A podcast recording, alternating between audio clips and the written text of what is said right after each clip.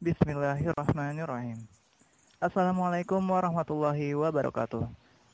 Alhamdulillahirrabbilalamin. Segala puji bagi Allah Rabb semesta alam yang telah senantiasa memberikan kepada kita kenikmatannya. Sehingga pada hari ini, pada kesempatan kali ini kita masih diberikan kenikmatan untuk bisa bernafas, kenikmatan untuk masih bisa melihat, kenikmatan untuk masih bisa bergerak, dan yang pasti, kenikmatan untuk masih bisa mendengarkan. Dan kali ini teman-teman lagi dengerin podcastnya Cerita di Bumi. Selamat mendengarkan teman-teman.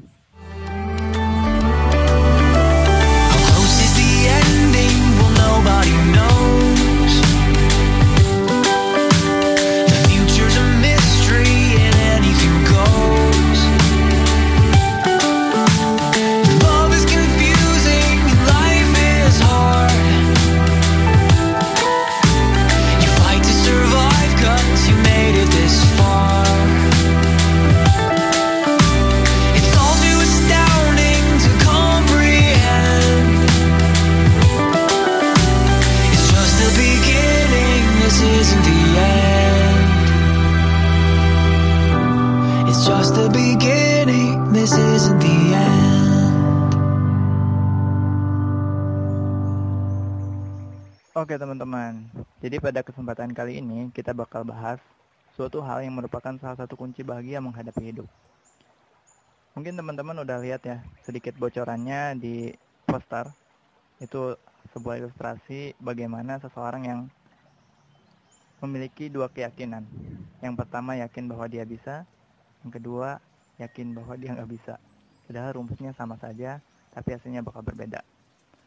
Nah, kita bakal bahas ini bareng Teh Dwi Anjani. Beliau merupakan alumni dari Psikologi Unpad angkatan 2013. Bahasannya adalah tentang self talk. Ah. Oke, langsung aja kita ngobrol bareng Teh Dwi Hai Teh, Assalamualaikum. Kenalin dikit dong Teh sebelum kita mulai. Waalaikumsalam warahmatullahi wabarakatuh. Selamat pagi, siang, sore, atau malam untuk semua yang sedang mendengarkan podcast kali ini. Perkenalkan, nama saya Dwita, alumni Fakultas Psikologi Universitas Pajajaran Angkatan 2013 yang akan jadi narasumber podcastnya Faisal kali ini dengan judul Self Talk. Gimana nih Teh? Udah siap kan buat sharing di podcast kali ini? Insya Allah siap ya. Semoga ilmunya bisa bermanfaat biarpun cuma sedikit. Oke, kita mulai. Jadi kan yang membedakan manusia dan makhluk lain itu manusia memiliki akal. Berbeda dengan binatang yang dia punya otak tapi nggak punya akal. Dikutip dari sebuah artikel menyatakan bahwa setiap hari itu sadar atau enggak, otak kita terus terus menerus memikirkan dan menafsirkan situasi yang sedang dan akan dialami. Bahkan Seolah-olah manusia itu punya suara internal dalam kepala yang menentukan bagaimana kita memahami situasi yang dihadapi. Nah, ini tuh kayak kita ngobrol sendiri gitu teh. Kalau misalkan dari sisi psikologi, apa sih ini disebutnya? Nah, sebelumnya kita harus tahu dulu nih definisi self talk itu apa sih? Bisa dikatakan self talk itu apa sih? Menurut Theodorakis, Weinberg, Natsis, Douma, dan Kazakas tahun 2000, self-talk itu adalah apa yang seseorang katakan terhadap dirinya sendiri, entah dalam volume yang besar atau hanya suara kecil di dalam kepala mereka. Jadi kan ada nih orang yang kalau misalnya ngomong itu diucap kenceng-kenceng. Nah itu dia sedang melakukan self-talk. Mungkin kita ngelihatnya kayak, ih tuh orang ngapain sih ngomong sendiri. Tapi sebenarnya itu self-talk. Dan percaya deh semua orang di dunia ini pasti pernah melakukan self talk entah itu self talk yang dilakukan di dalam pikiran sendiri nggak kedengeran orang lain bisa juga self talk yang keluar suaranya kenceng gitu sampai orang lain mungkin ngedenger gitu. Nah terus ada lagi nih dari Aristoteles Self-talk itu merupakan bentuk dari berpikir atau refleksi, di mana berpikir itu sendiri adalah inner speech yang artinya berdialog di dalam diri sendiri. Nah, Inner speech ini cocok banget untuk kita jadikan sebuah metode dalam mengkonstruksi hubungan-hubungan antar pernyataan di dalam pikiran kita, sehingga kita bisa membentuk sebuah konklusi. Maksudnya apa tuh? Hubungan-hubungan antar pernyataan? Maksudnya itu adalah pikiran-pikiran yang sudah ada sebelumnya kemudian ditambah dengan pikiran-pikiran yang baru masuk ke dalam otak kita, kita proses nih, ada nggak sih hubungannya, korelasinya apa, sebab akibatnya apa, sehingga akhirnya kita bisa membentuk sebuah konklusi. Makanya nih, semakin banyak informasi yang masuk, pasti deh pernyataan-pernyataannya, hubungan-hubungannya itu makin kompleks di dalam kepala kita. Semakin kita dewasa, semakin kita bisa memaknai kejadian semakin kompleks juga hubungan-hubungan antar pernyataannya sehingga konklusinya juga bisa berkembang semakin berkembang semakin berkembang karena informasinya makin banyak gitu Faisal makanya itu kita butuh banget nih self talk self talk ini bukan berarti kita overthink ya tapi self talk ini artinya kita memikirkan dan menafsirkan situasi yang sedang dialami. Sesederhana kita melihat ada orang yang jatuh, oh dia jatuh ya. Kenapa? Karena dia tadi nggak sengaja um, nabrak orang, terus dia nggak bisa jaga keseimbangan, kemudian kita jatuh. Oh jadi simpulannya adalah dia jatuh karena nggak sengaja nabrak orang mungkin visualisasinya kayak ini kali ya kalau misalkan sinetron kan ada suatu scene di mana si aktornya tuh diam terus dalam hatinya dia ngomong sama diri sendiri bukan dalam hatinya maksudnya dalam pikirannya nah uh, self talk ini ada pengaruh dari bisikan jin gak sih teh ya ini nanya aja sih Hmm, apakah self sendiri dikaitkan dengan jin? Kalau dari sudut psikologi sih nggak ada penjelasannya ya, Faisal. Apakah itu dia uh, berarti ada jin yang ngebisikin atau enggak? Tapi kalau misalnya uh, self talk, self talk yang sudah uh, berbeda, misalnya seperti delusi, halusinasi, nah itu bisa dikatakan bahwa uh, dia ini udah nggak sehat gitu. Tapi kalau self talk yang masih seperti biasa kita rasakan sehari-hari itu normal nah itu bisa dikatakan kita itu sehat gitu Faisal.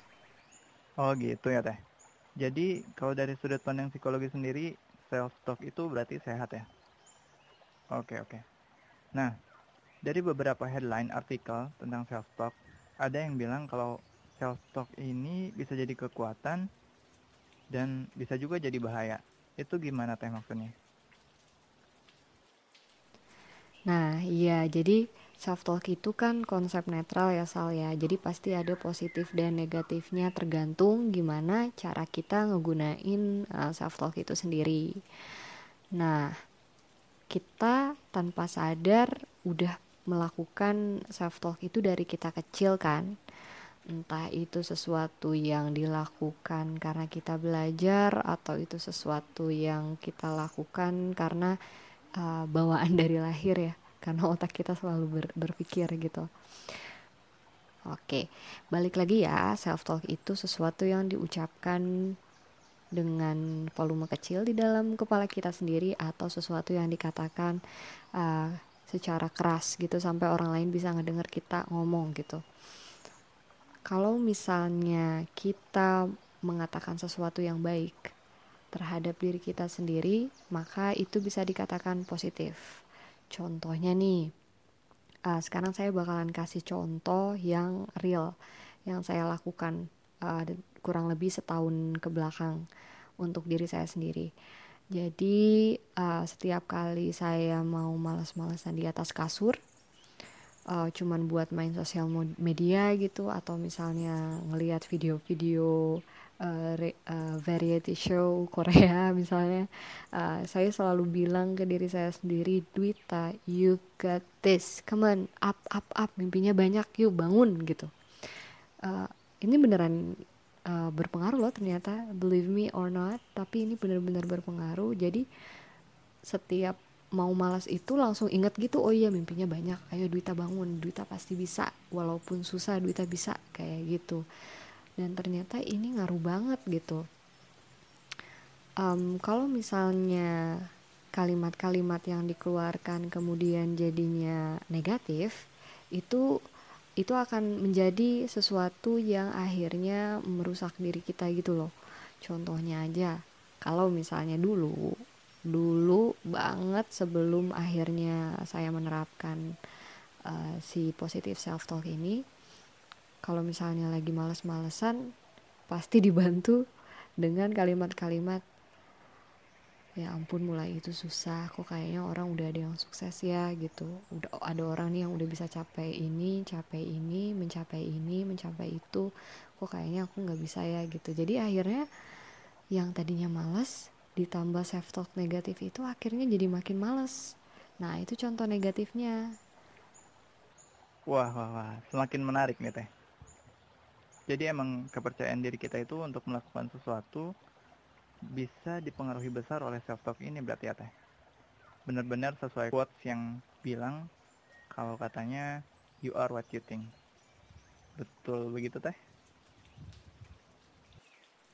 Bener banget Sal, jadi si quotes yang you are what you think itu bener-bener bisa merepresentasikan seberapa besar sih pengaruh self-talk kepada keyakinan kita akan diri kita gitu.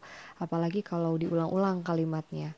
Ketika kita mempercayai apa yang kita tanamkan ke dalam pikiran kita terus-menerus tanpa sadar, perilaku yang akan kita keluarkan itu akan sesuai dengan apa yang kita yakini saja ini sebenarnya ada hubungannya dengan salah satu konsep psikologi lain yang namanya self efficacy. Nah, apa sih self efficacy ini dan apa hubungannya self talk dengan hal tersebut? Jadi, self efficacy ini uh, menurut Bandura yang adalah salah satu psikolog besar dalam bidang behavioral is one's belief in one's ability to succeed in specific situations or accomplish a task. Jadi, dengan adanya self efficacy ini, kita akan memiliki sebuah keyakinan bahwa kita bisa berhasil menyelesaikan sebuah tugas tertentu di dalam hidup kita. Nah, gimana nih jadinya kalau misalnya kita nggak punya self efficacy yang baik? Jelas berarti kita nggak akan bisa yakin sama diri kita sendiri. Nah balik lagi ke self talk self talk ini ternyata sangat-sangat berpengaruh dengan self efficacy yang ada di dalam diri kita. Kenapa? Karena ya itu tadi self talk itu mempengaruhi keyakinan kita. Kalau misalnya kita meyakini bahwa kita bisa, maka kita akan memiliki self efficacy. Tapi kalau misalnya kita meyakini bahwa kita tidak bisa dengan kemampuan sebagus apa pun, ketika kita tidak yakin tanpa sadar perilaku yang kita keluarkan itu akan menjadi tidak bisa gitu kenapa karena ya itu si self efficacy ini sangat dipengaruhi oleh self talk tadi. Oh iya teh. Tapi kayaknya emang self talk negatif itu sering banget kita lakuin dibandingin yang positif ya teh. Soalnya mengutip lagi nih dari natural eh natural menurut National Science Foundation Rata-rata orang memiliki sekitar 12.000 hingga 6.000 pikiran perharinya. Dan dari hal tersebut, 80% adalah pikiran negatif dan 95% persis pikiran berulang yang sama seperti hari sebelumnya, yaitu sekitar 80% hal negatif. Kalau gitu, gimana teh caranya biar self-talk kita ini jadi motivasi buat kita, bukan malah jadi suatu hal yang bikin down gitu, malah bikin bahaya buat diri kita sendiri. Iya nih Faisal, saya pikir juga kayaknya self talk ini justru seringnya kita lakukan untuk hal-hal yang negatif ya. Contohnya aja misalnya um, kalau misalnya kita melakukan sebuah kesalahan gitu, biasanya tuh suka keluar kalimat kayak gini, ih kok bodoh sih, masa gitu aja nggak bisa gitu. Padahal sebenarnya bisa aja loh kalimat yang kita keluarkan itu adalah, oh kita baru ngelakuin kesalahan nih, apa ya salahnya? Kira-kira apa yang harus diperbaiki gitu. Jadi kita fokus ke solusi gitu. Bukannya malah kita fokus pada kesalahan kita.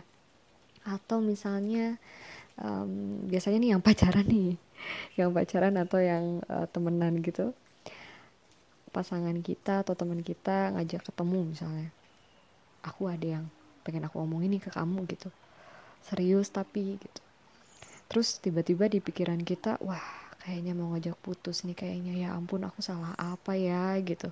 Padahal bisa aja kan yang mau didiskusiin itu dia ngajak eh kita udah lama gak ketemu kita main ke mana ya? Gitu. Bisa aja kan. Tapi tanpa sadar kenapa ya otak kita ini selalu pikirin negatif terus. Ada juga nih contoh lain. Um, untuk yang udah kerja mungkin paham kali ya kalau dipanggil sama atasan rasa deg-degannya kayak gimana. Saya dipanggil sama atasan e, Duita uh, ada yang mau saya omongin nih sama kamu nanti datang ya ke ruangan saya pukul 3 misalnya. Yang ada di pikiran kita itu kan cenderung wah kira-kira saya habis ngelakuin kesalahan apa ya sampai dipanggil?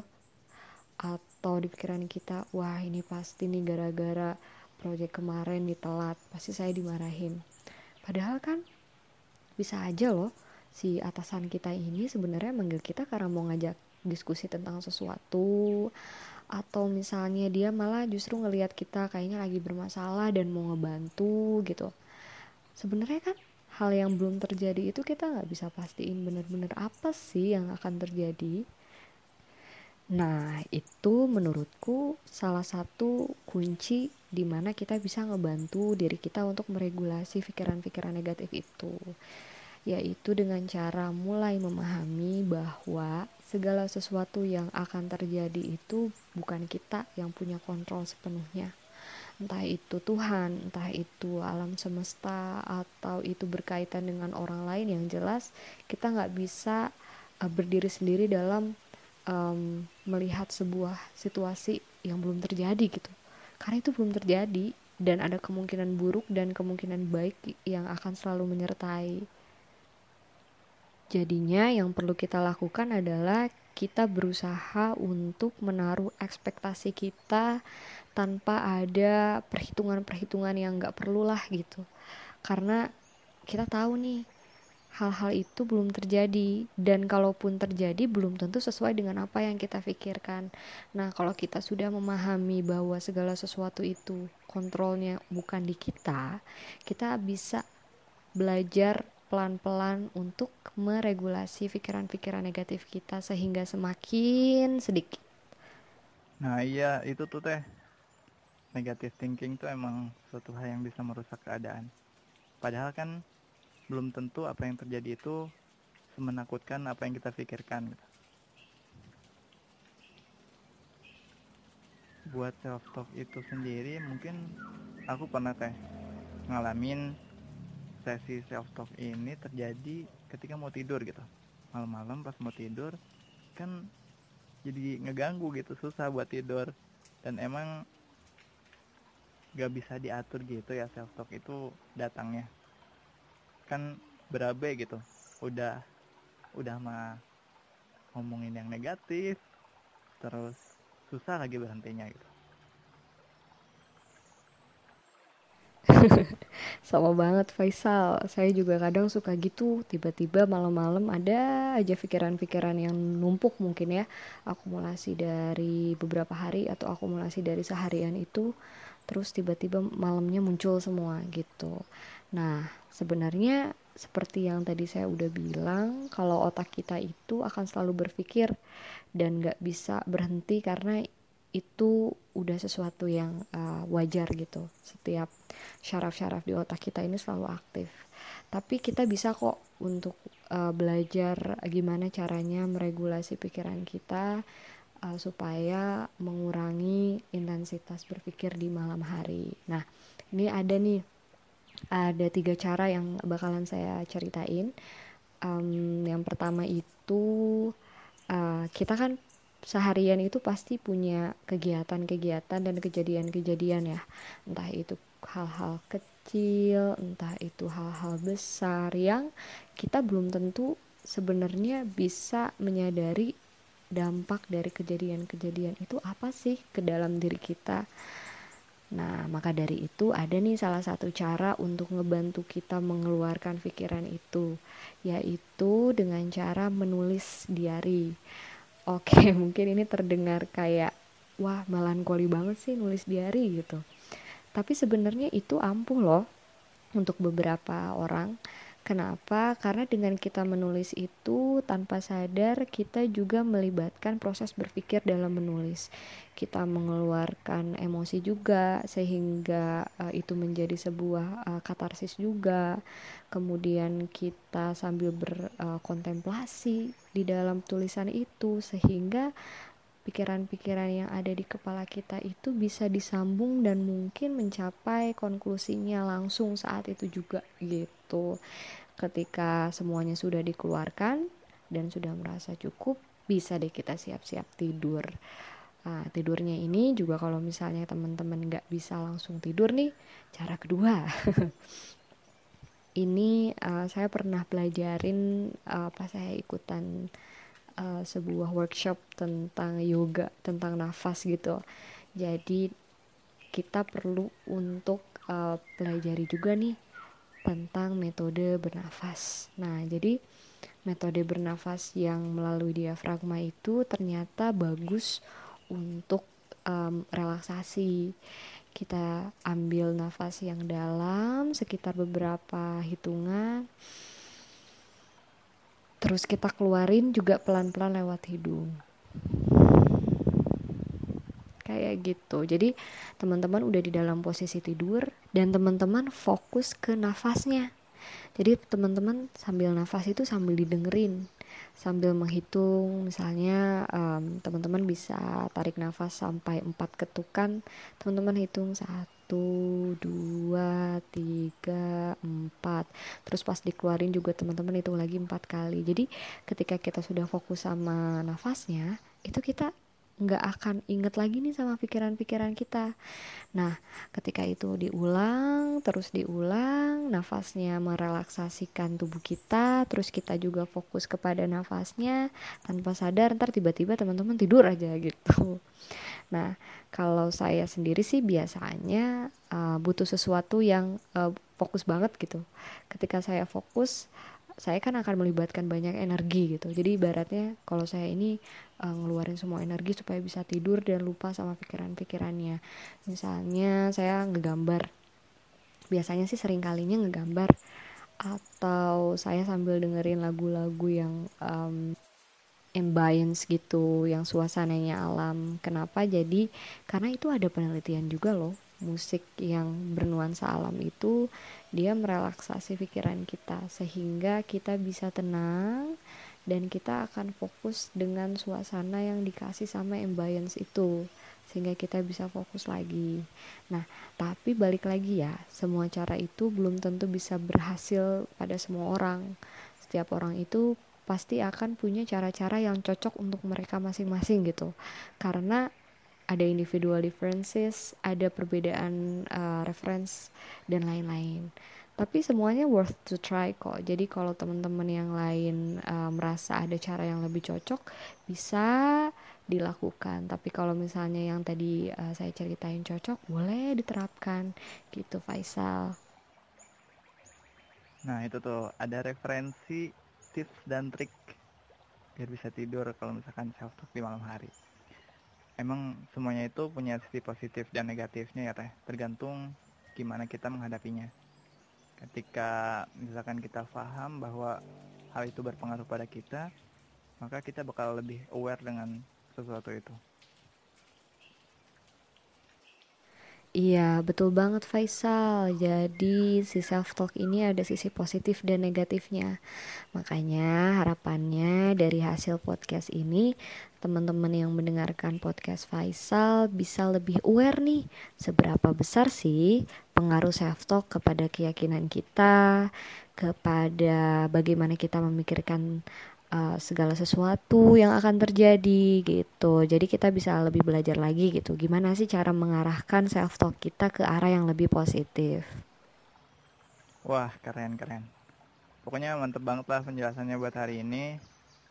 Saatnya kita bilang makasih buat Teh Duita yang sudah bersedia berbagi sama kita semua. Makasih ya Teh, kasih banyak. Iya, terima kasih juga ya Faisal atas kesempatannya buat saya jadi narasumber di podcastnya Faisal. Semoga ilmunya bermanfaat buat Faisal dan teman-teman semua. Terima kasih. Nah, itu tadi teman-teman bahasan tentang self-talk di podcastnya Cerita di Bumi untuk kesempatan kali ini. Jadi sedikit mungkin nambahinnya bahwa kita itu emang apa ya ada semacam hukum alam gitu ketika kita mikir kita nggak bisa yang terjadi emang beneran nggak bisa gitu. Dan ketika kita mikir kita bisa insya Allah kita bisa.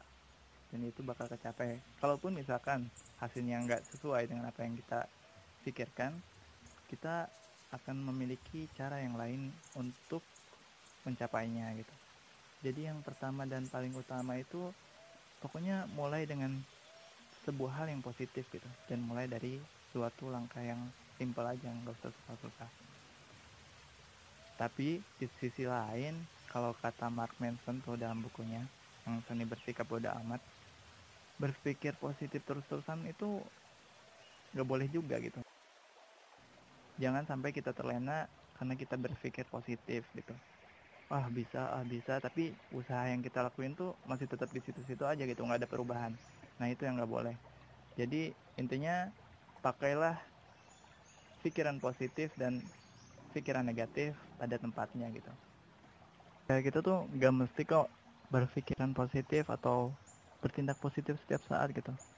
Ada waktunya ketika kita merasakan suatu kesedihan atau kita dilanda suatu kejadian yang buruk gak masalah untuk kita galau sedih kecewa atau mungkin han ngerasa hancur hatinya. Tapi yang yang terpenting adalah jangan lama-lama. Kita harus punya recovery yang cepat dan kita harus menerima apa yang terjadi itu dengan lapang dada. Keesokan harinya kita harus bangkit lebih kuat dari yang sebelumnya. Satu lagi ketika kita udah bisa self talk positif dan kita udah berpikiran positif terhadap diri kita sendiri kita jangan lupa bahwa kita juga harus berprasangka baik kepada Allah. Karena dalam sebuah hadis Allah berfirman ana ingdazoni abdi bi yang artinya Allah itu sesuai dengan persangkaan hambanya. Mudah-mudahan setelah tahu tentang self-talk ini, kita bisa makin peka dan bisa mengkondisikannya agar menjadikan diri kita menjadi lebih baik dari sebelumnya teman-teman. Karena semuanya itu kayaknya berawal dari pikiran. Oke gitu teman-teman, paling yang bisa disampaikan di kesempatan kali ini penutup ada sebuah quote dari Brian Brown yang isinya kayak gini teman-teman. Talk to yourself like you would to someone you love. Dikutip dari wonderpsychology.com. Mudah-mudahan podcast kali ini bisa bermanfaat. Mohon maaf apabila ada banyak kesalahan dan kekeliruan. Mudah-mudahan dimaafkan. Wassalamualaikum warahmatullahi wabarakatuh.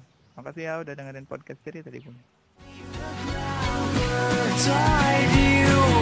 Awake the stars cause they're all around you. Wide eyes will always brighten